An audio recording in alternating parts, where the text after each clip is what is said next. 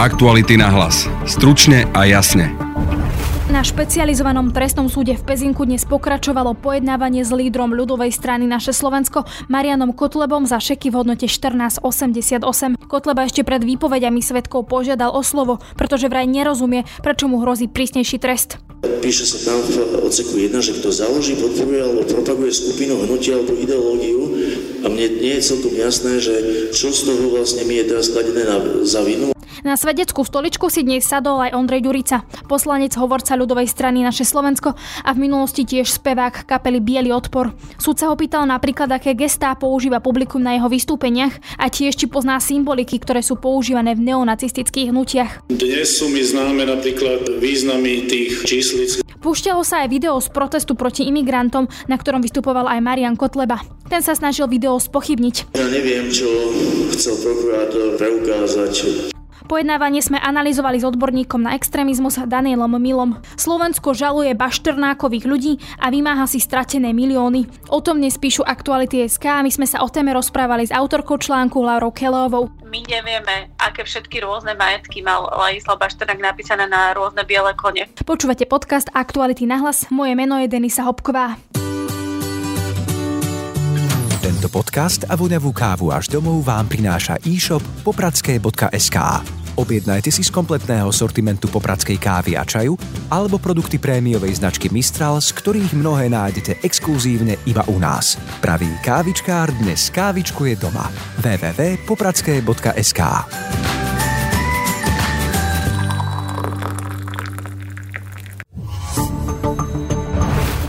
Na špecializovanom trestnom súde v Pezinku dnes pokračovalo pojednávanie s lídrom ľudovej strany Naše Slovensko Marianom Kotlebom za šeky v hodnote 1488. Prinášame vám časti svedeckých výpovedí či znalecký posudok, ktorý sa čítal na súde.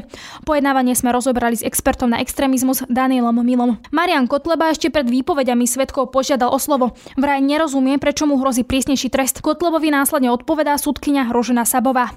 Chcel by som sa spýtať, lebo aj v nadväznosti na včerajší priebeh dokazovania, z ktorého nevyplynula žiadna skutočnosť, ktorá by ukazovala alebo nejakým spôsobom indikovala spáchanie trestného činu z mojej strany, že keďže v, som bol poučený súdom o možnosti zmeny právnej kvalifikácie a nejakým spôsobom toto nie je nejako bližšie skutkovo opísané, pokiaľ v žalobe to bolo, lebo v žalobe som presne sa dočítal, čoho som sa mal akože dopustiť, tak či by zo súdu bolo možné by to nejako upresniť, lebo pozerám na paragraf 421, ktorý teda súd e, zvažuje a tam je založenie, podpora, propagácia toho hnutia a tak ďalej a píše sa tam v odseku 1, že kto založí, podporuje alebo propaguje skupinu, hnutia alebo ideológiu a mne nie je celkom jasné, že čo z toho vlastne mi je teraz kladené za vinu a voči čomu sa mám brániť. Pokiaľ zistí, že skutkové okolnosti, ktoré sa uvádzajú v obžalobe, by mohli byť posudzované podľa prísnejšej právnej kvalifikácie,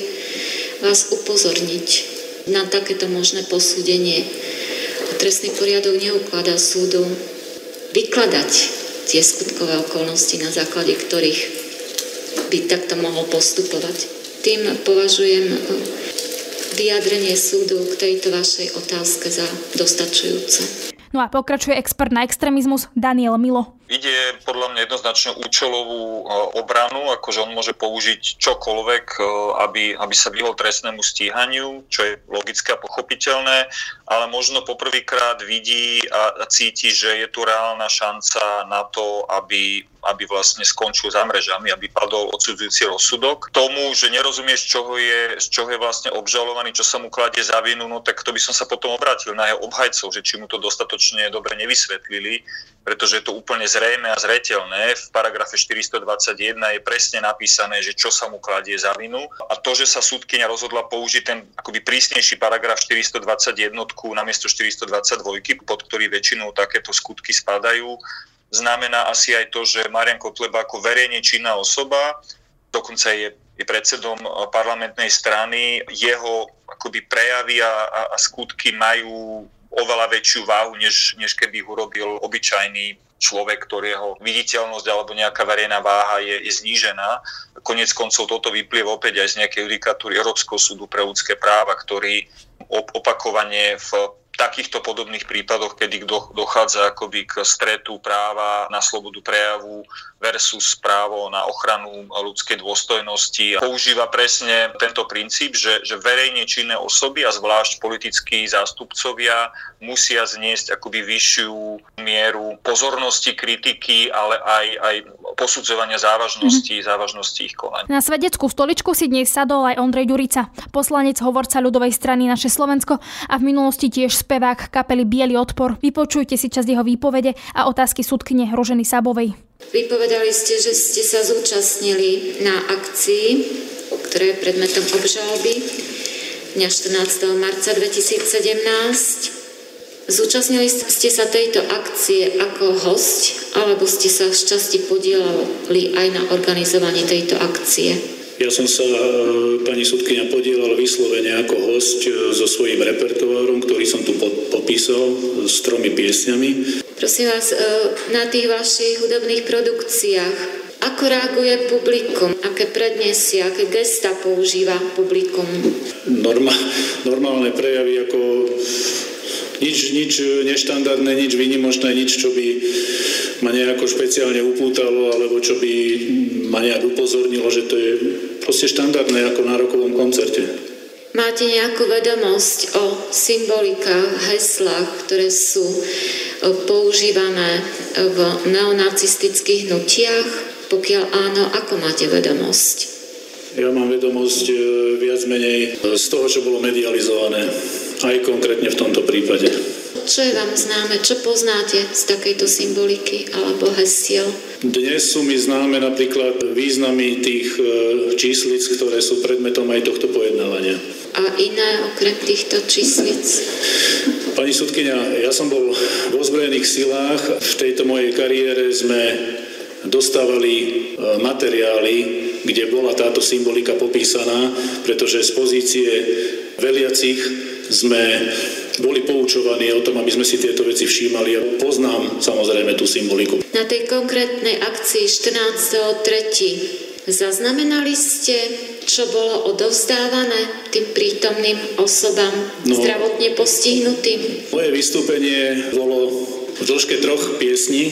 Predtým som sa zdržiaval e, v zákulisí, čakal som na pokyn, e, pokyn moderátorky, kedy mám vystúpiť a pódia som odišiel e, naspäť do zákulisia.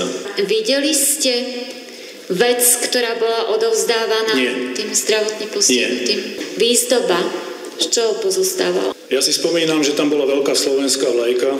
Myslím, že tam bol slovenský znak. Videli ste počas tej akcie 14.3.2017 okrem tej vlajky aj nejaké nejakú výzdobu spočívajúcu v obrazoch nejakých dejateľov, historických osobností, politikov 20. storočia. Myslím, že tam bol eh, Andrej Linka. Pokračuje expert na extrémizmus Daniel Milo. No, Ondrej Ďurica ako bývalý profesionálny vojak eh, je známy teda v tej extrémistickej scéne najmä tým, že bol frontmanom, spevákom jednej legendy, dá sa povedať, e, na neonacistickej hudobnej scéne skupiny Bielý odpor. Nie tak dávno prebehol aj súdny proces, kedy Ondrej Ďurica žaloval jedno médium práve za to, že označovalo túto skupinu za neonacistickú. Rozsudok dal vlastne za pravdu danému médiu a vlastne de facto potvrdil, že túto skupinu je možné označovať za neonacistickú vzhľadom na ich tvorbu, prejavy. Čo je celkom, celkom zaujímavé, že vlastne máme dnes hovorcu politickej strany, ktorý e, vystupoval v skupine, o ktorej dnes môžeme oficiálne povedať, že naozaj bola neonacistická. Ak ste teda napríklad e, počúvali alebo čítali výpoveď Ondreja Ďuricu, môže takáto výpoveď Marianovi Kotlebovi pomôcť? Keby už mu nemohli pomôcť, tak asi tam nevypovedajú. Ak som teda to dobre sledoval, tak on sa snažil skôr akoby akcentovať to, že,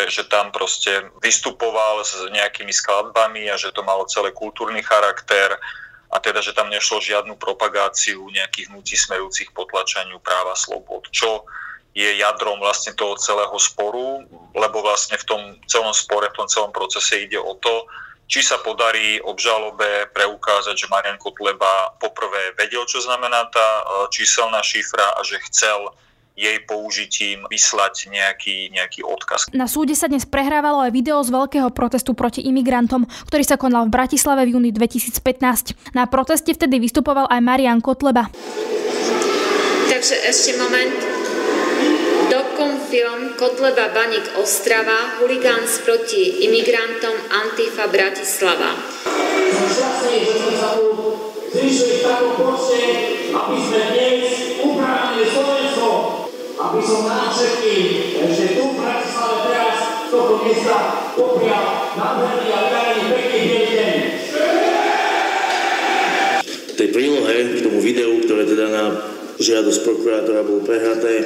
Ja v prvom rade musím povedať, vážny ja neviem, čo chcel prokurátor týmto videom preukázať, čo mal tento dôkaz v spojitosti s týmto videom e, v tomto konaní ukázať a nechápem, ako toto video samotné a jeho obsah súvisí s akciou alebo so skutkom, ktorý mi kladený za vinu. E, vo videu vážny súd boli uvádzané nejaké titulky, o ktorých dôveryhodnosti nie sú žiadne e, dôkazy, ani neboli podrobené znaleckému skúmaniu a nebolo možné posúdiť ich vierohodnosť v súvislosti s samotným obsahom e, videa.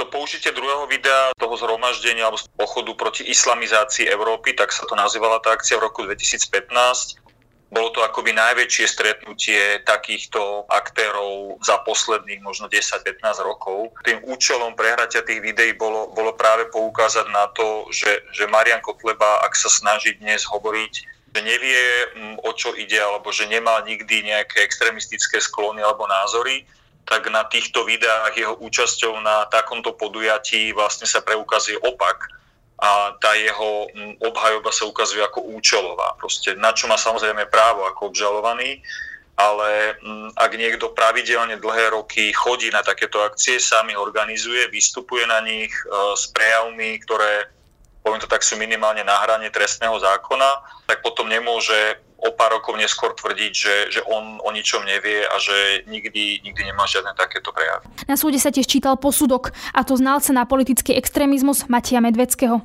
Deviatá otázka. Mala akcia, ktorá je predmetom skutku obžaloby podobu typickú pre akciu s prvkami extrémizmu? Pri skúmaní som nemal k dispozícii záznam celého podujatia, respektíve počas nahliadnutia do spisu som takýto nenašiel. Jediný videozáznam z podujatia, ktorý môžem použiť pri odpovedaní na otázku, je zostrich uverejnený na web stránke strany Kotlebovci ľudová strana Naše Slovensko. Video trvá 9 minút 25 sekúnd. Vo videozázname je vidieť symbolické šeky so sumou 1488 eur. Z poznatkov, ktoré som uviedol vyššie, vyplýva, že táto cifra má v neonacistickom prostredí jednoznačný a špecifický význam. Ďalej je na videu zreteľná vlajka, na ktorej sa nachádza dnes už nepoužívané logo politickej strany Kotlebovci LSNS, na ktorej je viditeľný rovnoramenný dvojkríž v kruhu. Tento symbol sa v prostredí pravicových extrémistov na Slovensku objavuje pomerne často, pričom ide o symbol, ktorý používala Hlinková garda a v danej dobe sa interpretoval ako štít Hlinkového nacionálneho znovuzrodenia a sl- sa slovenského národa. 14. marec bol v ere ľudáckého režimu oslavovaný ako Deň vzniku slovenskej štátnosti 14. marca 1939, pričom odkazuje na reálie ľudáckého režimu, je rozšírené aj nie výlučne v neonacistickom prostredí.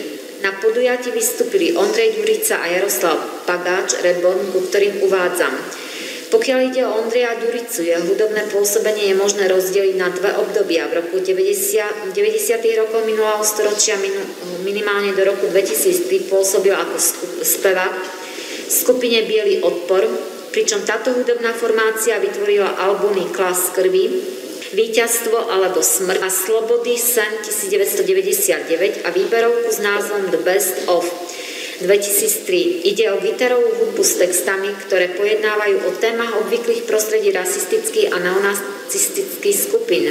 Taktiež obaly albumom obsahovali extremistickú symboliku. Podujatie organizovala strana Kotlebovci, ktorej viacerí členovia a funkcionári sa pohybovali, pohybujú v pravicovo-extremistickom prostredí. Na podujati sa odovzdávali šeky so sumou, ktorá zodpovedá veľmi známemu kryptogramu používanému neonacistami a ďalšími pravicovými extrémistami. Rovnako sa tam objavuje pieseň Hej Slováci, ktorá bola hymnou slovenského štátu Slovenskej republiky v roku 1939-45 Ukotvenosť strany Kotlebovci, ľudová strana naše Slovensko v rasistickom prostredí ilustruje propagovanie podujatí, na ktorých okrem funkcionárov tejto strany vystupovali osobnosti notorické známe prostredí extrémnej pravice. Teda pozeráte napríklad na to dnešné pojednávanie alebo včerajšie, v podstate celé to nejaké dokazovanie znalci. Myslíte, že to pre Mariana Kotlebu naozaj môže byť nejaký prelomový rozsudok, že naozaj to môže pre neho dopadnúť zle? Znalecké posudky v tomto prípade budú tiež asi dosť podstatné. Podľa mňa kľúčom tohto celého pojednávania toho procesu bude, bude preukazovanie úmyslu. Ako preukázanie tej vedomosti, toho, že, že Marian Kotleba vlastne musel vedieť, čo znamená e, táto číselná skratka, to podľa mňa až taký problém nebude. To, s čím môže byť teoretický problém, je, je preukázať mu, že on takýmto konaním chcel vlastne prejavovať podporu skupinám alebo ideológiám smerujúcim k potlačaniu základných práv a slobod. Slovensko žaluje Bašternákových ľudí a vymáha si stratené milióny späť. Miliónový majetok, ktorého sa Ladislav Bašternák zbavil ešte pred nástupom do väzenia, tak nie je úplne stratený. O téme sme sa rozprávali s autorkou článku Laurou Kelovou. Ladislav Bašternák si odpikáva 5-ročné väzenie, do ktorého nastúpil v Lani. Krajský súd ho totiž v Lani odsúdil za neoprávnené vrátky DPH v hodnote asi 2 milióny eur. No a okrem vlastne tohto trestu a okrem zákazu podnikateľskej činnosti dostal Ladislav Bašternák aj trest prepadnutia majetku a to je vlastne hlavná téma nášho dnešného článku. Slovensko, alebo teda štát, si vymáha uh, stratené milióny a žaluje Baštrnákových ľudí. Čo teda presne sa deje a čo v podstate žiada štát? Tá kauza sa v podstate vlečie už viac ako rok, pretože už e, v čase, keď bol Ladislav Bašternák obžalovaný, už keď chodil na súd, tak vlastne prokurátor už vtedy navrhoval trest prepadnutia majetku, no napriek tomu jeho majetok e, ostal nezablokovaný. Prokurátor Marian Varga ho nezablokoval, no a Ladislav Bašternák, ako e, povedzme dnes už v podstate pravoplatne odsudený daňový podvodník sa na túto situáciu evidentne pripravil a kým vlastne súd trval a kým sa dozvedel ten finálny rozsudok, tak e, niektoré svoje majetky, respektíve väčšinu svojich majetkov prepísal, daroval alebo možno aj oficiálne predal na e, sebe blízkym ľuďom. Je tam jeho rodina, jeho advokát. No a vlastne tým spôsobom sa mohol zbaviť e, tých majetkov, ktoré neskôr v konkurze mali prepadnúť štátu čo teda vo výslednej vlastne e, rovnici znamená, že štát prišiel o v podstate milióny eur. Tú žalobu, ktorú teda podal štát, bola na podnet koho? Keď hovoríme o štáte, skúsme si konkretizovať, že kto presne. Slovenská republika je v tomto prípade zastúpená okresným úradom Bratislava. Tam je vlastne na čele funkcionár alebo teda štátny úradník Maroš Karšňák, e, nominant Smeru SD, ktorý tam dodnes vlastne sedí. Ja tu ale pripomeniem, že my už niekoľko mesiacov e, vlastne sme mohli ako štát e, podať žalobu, respektíve mohol to urobiť ten okresný úrad a mohla to urobiť aj konkurzná správkyňa Lenka Ivanová. Nestalo sa tak. Deje sa tak až vlastne po výmene vlády, keď sa na ministerstvo vnútra dostal nový e, minister, Roman Mikulec, aj advokátska kancelária Dentons a aj e, v podstate ministerstvo vnútra sa zhodli, že, že je to potrebné e, podať tú odporovaciu žalobu, keďže to neurobila ani správkyňa, ani okresný úrad mesiace predtým, vyčkávali alebo teda mali iný právny názor a v podstate teraz na poslednú chvíľu, myslím, že to bolo len deň pred oficiálnym uh, deadlineom, tak tú žalobu podali. Mhm, keď hovorí, že deň pred oficiálnym deadlineom, e, čo tým teda myslíš? Že v podstate, čo by sa stalo, ak by sme to nestihli?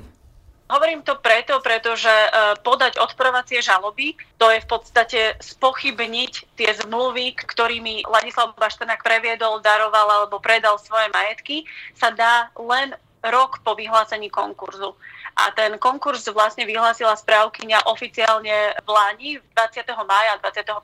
to bolo zverejnené v registri, čiže len rok do tohto dátumu sa to dalo podať. Keby sa to nestihlo, tak v podstate štát si už e, v budúcnosti alebo vôbec teraz nikdy nebude môcť vymáhať e, tie majetky, ktoré si myslí, že mu právom patria a že mu mali prepadnúť, pretože, e, ako som spomínala, Bašternák dostal trest prepadnutia majetku. Ty teda píše, že štát žaluje Bašternákových ľudí. Koho konkrétne teda štát žaluje? My nemáme text e, žaloby, pretože ten nie je verejný. V zásade ale stačí jednoduchá logika, keď si zoberieme zoznam ľudí, ktorí nadobudli majetok, ktorý pred konkurzom a v čase možno súdu e, Ladislav Bašternák vlastnil, tak je to zoznam ľudí, najmä jeho rodiny, to znamená jeho brat, jeho manželka, jeho rodičia, ale aj napríklad jeho advokát Peter Filip, ktorý e, po ňom napríklad prebral firmu.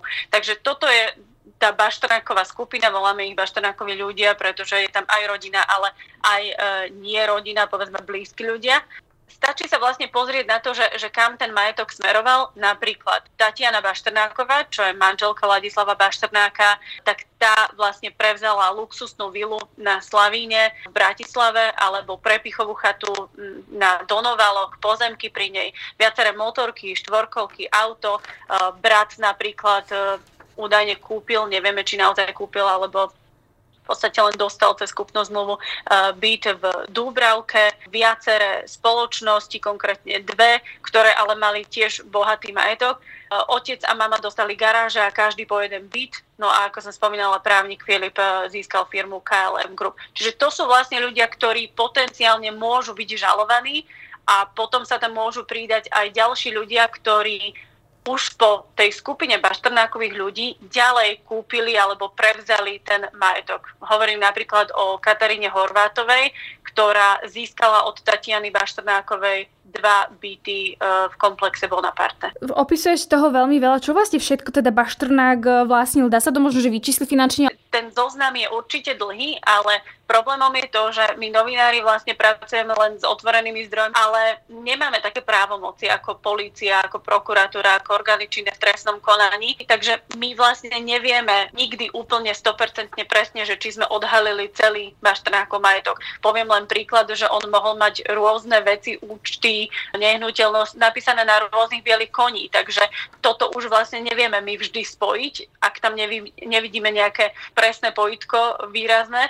A takisto mohol mať aj rôzne majetky v zahraničí, tiež buď na svoje meno, alebo nie na svoje meno, ale na mena nejakých bielých koní, nejaké skryté schránky a, a povedzme účty. Preto hovorím, že ten zoznam je rozsiahly, ale nemusí byť úplný. Dokáže to teda štát napríklad definovať, alebo teda hrozí, že naozaj, že možno, že Baštrák mohol mať nejaké majetky, o ktorých ani nebude vedieť štát a v podstate si ich nebude môcť vymáhať? V podstate toto bola, um, dobre, že to spomínaš, úloha e, práve správkyne Lenky Ivanovej, ktorá keď vyhlásila konkurs v Lani, tak mala na starosti aj urobiť súpis majetku. A ona vlastne urobila súpis majetku, ktorý Bašternák v tom čase oficiálne vlastnil, lenže to bolo pramálo z toho, čo v podstate ešte pár dní, mesiacov, týždňov dozadu vlastnil. Ona mala aj právomoc napríklad vypýtať si zoznam všetkých účtov, ktoré kedy Ladislav Bašternák za povedzme posledných 10 rokov vlastnil. Mohla sa pozrieť na stav tých účtov, mohla požiadať e, zahraničnú spoluprácu, aby poslali zo zahraničia e, informácie o tom, či na Ladislava Bašternáka je vedený nejaký účet ako je veľmi bohatý alebo, alebo vybielený. Ona v tomto smere mala v podstate najviac rozviazané ruky. Otázne je, čo sa jej podarilo spísať, zistiť. Konec koncov ale opakujem, že ona mala iný právny názor a tú odporovaciu žalobu, ktorú dnes podáva štát, ona nikdy nepodala. Keď sa ešte vrátime k teda tým ako to nazývaš článku Bašternákovým ľuďom. Čo to pre nich znamená v praxi, ak ich žaluje štát? Že oni len prídu o tie majetky, alebo to môže mať pre nich aj nejaké horšie následky? Tu na úvod poviem, že, že možno sa niektorým ľuďom zdá ako keby nespravodlivé, že prečo štát žaluje v podstate ľudí, ktorí s tým môžu a nemusia mať nič spoločné alebo nejakých nových majiteľov a prečo nežaluje samotného Ladislava Bašternáka, ktorý tieto prevody robil alebo minimálne podpisoval a schváľoval. Mm, odpoveď je jednoduchá. Štát žalobou v podstate chce docieliť to, aby tie zmluvy, teda rôzne darovacie zmluvy, kúpne zmluvy, prepisy podielov a tak ďalej, právne napadol a to znamená, že ich vyhlási za neprávoplatné. V tej chvíli sa stane vlastne to, že tie majetky sa dostanú ako keby na okamih 5 do Bašternákových rúk, ale hneď v zápätí sa stanú predmetom konkurzu a tým pádom môžu prepadnúť štátu, pretože hovoríme o treste prepadnutia majetku. E, tí samotní ľudia, ktorí vlastne zobrali na seba tú úlohu povedzme nových majiteľov, sú žalovaní preto, pretože už v tom okamihu v podstate mohli vedieť, že to môže byť buď problém, alebo že ten prevod majetku nemusí byť úplne v súlade s tým, čo sa deje s Ladislavom Bašternákom, pretože mnohí z nich, hej, povedzme rodina, vedela, že je vyšetrovaný, že je obvinený, že je obžalovaný a že je súdený a že môže mu prepadnúť majetok. Na druhej strane nie je to trestnoprávna rovina. Toto je v podstate žaloba ktorá sa bude riešiť na úrovni, že štát si len chce vymôcť, aby tie zmluvy, ktoré Baštenák pred rokom, mesiacmi, týždňami e, podpisoval, tak aby boli neplatné. Ale nikto na konci dňa nepôjde do väzenia. Vieme aspoň nejakej, približne nejakej sume, v aké sa pohybujeme, ktorý by teda mohol štát dostať naspäť? Skôr by som túto otázku nechala na neskôršie obdobie, keď ten súd bude prebiehať a určite sa tam budú robiť znalecké posudky, ale možno Bratislavčania poznajú, ako vyzerá uh, vila na Slovene Bašternákovcov, ako vyzerá byt vo Five Star Residence a v akých hodnotách sa uh, pohybuje. Čiže určite sa pohybujeme v miliónoch eur. Kedy by sa mohol teda Ladislav Bašternák dostať eh, z väzenia von? Keď sme spomínali na začiatku, že Krajský súd ho odsudil na 5-ročné väzenie, to bol ale zločin, takže on sa môže dostať po zhruba dvoch tretinách pri 5-ročnom väzení, keď to správne rátam, tak je to vyše e, 3 roky, no a rok už má odsedený. Celkom teoreticky sa môže stať, že, že po dvoch rokoch Ladislav Baštenák požiada o podmienečné prepustenie a že ho po dvoch rokoch už aj budeme vidieť v bratislavských uliciach.